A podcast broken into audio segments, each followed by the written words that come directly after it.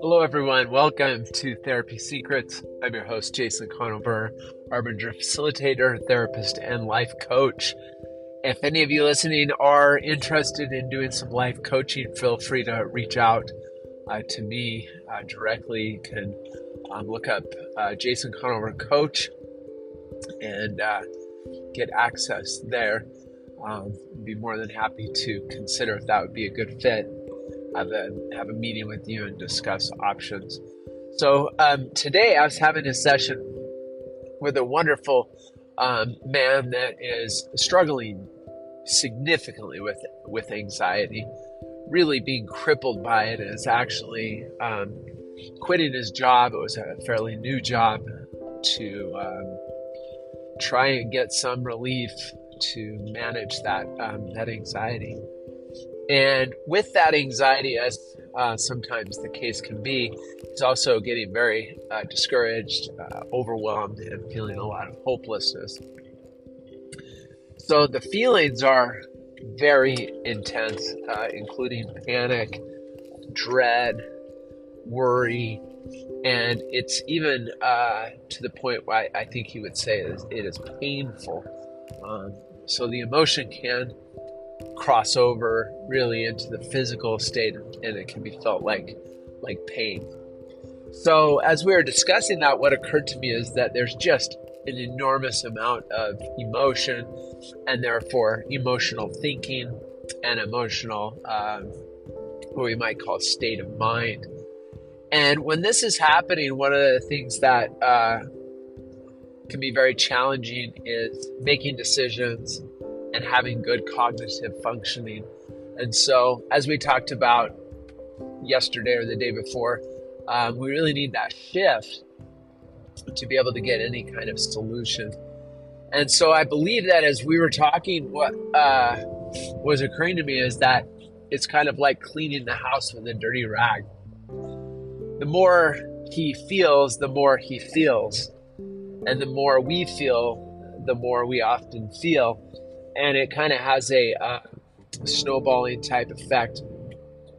And often we don't have any idea what to do. It's so troubling, we just spend more time in the emotion and kind of spinning out in that space, really having difficulty. and so during this session, uh, I proposed like, let's say you're super anxious. How well are you going to do at solving a math problem?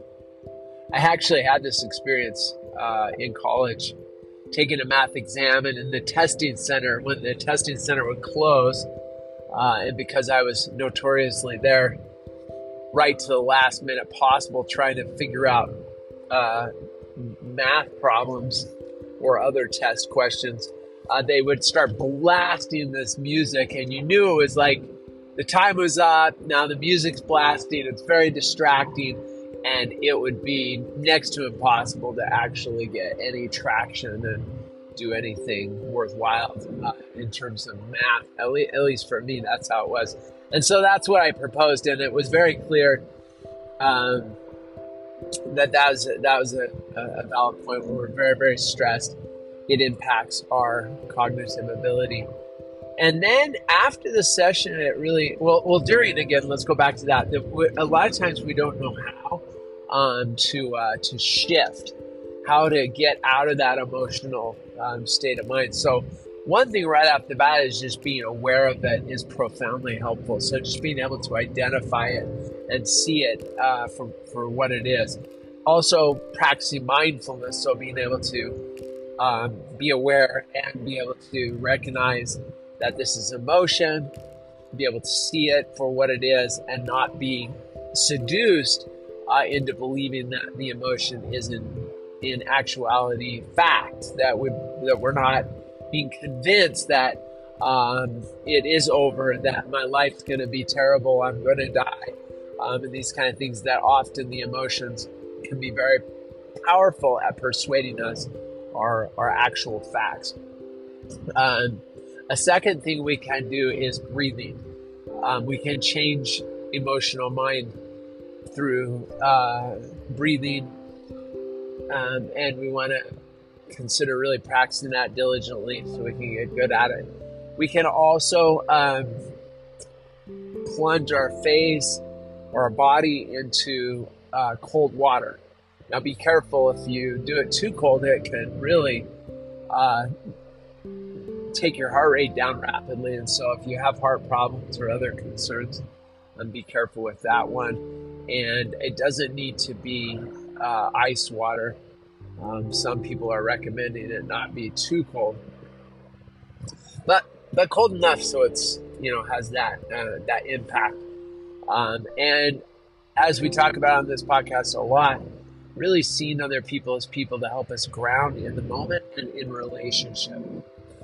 So, um, by being very present, being very grounded in relationship, by being very present and aware, we can uh, many times we, we will actually be able to shift out. Also, intense exercise um, can be very helpful um, to to make that shift. But what I really wanted to highlight, kind of um, just share that I think is a, a, a cool epiphany that came after this session, was the idea of compounding. So, uh, most people have heard of the idea of compounding interest. It's really a secret to financial uh, success and, and building our savings and investments. So, the idea is that simply what's growing continues to build. So a true snowballing. The bigger the ball gets, the bigger the ball gets. So um, interest doesn't sleep. If I'm paying for it, I'm paying all the time, and it's working in the opposite. So it's uh, it could be debt if I'm not paying for it would be compounding negatively. If I'm earning interest, then it can be compounding. So the idea is that the more I earn, the more I earn.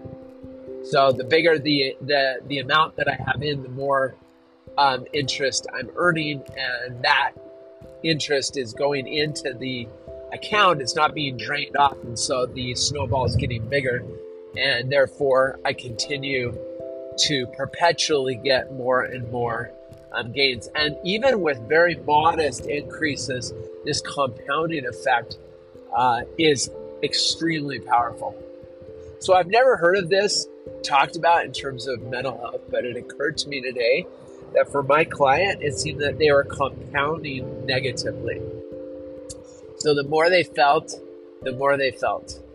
And I want to say that I that we can compound positively also in mental health. That the more positive experiences we have, the more positive experiences we can have. And it's so important. I want to just encourage everyone to be working, learning, practicing, really believing that we can get the compounding going, just like in finances, in, in a positive direction for ourselves, so that we're having more good experiences, that we're feeling less overwhelmed by emotion, feeling less uh, um, completely dominated by emotional mind, that we're, that we're not dominated by fear, anger, resentment, bitterness, guilt, shame, that we're having much more uh, experiences, um, like we talked about a few podcasts ago on the uh, the results pyramid, that we're having more of those experiences and therefore building positive, meaning having more experiences with joy, satisfaction, peace, happiness, uh, gladness, uh, delight, and on and on, so that we continue to have more and build that compounding. So, um, Hope that's helpful. Have a great night. Really consider what we can do. Focus on the positive and keep things building uh, in that direction.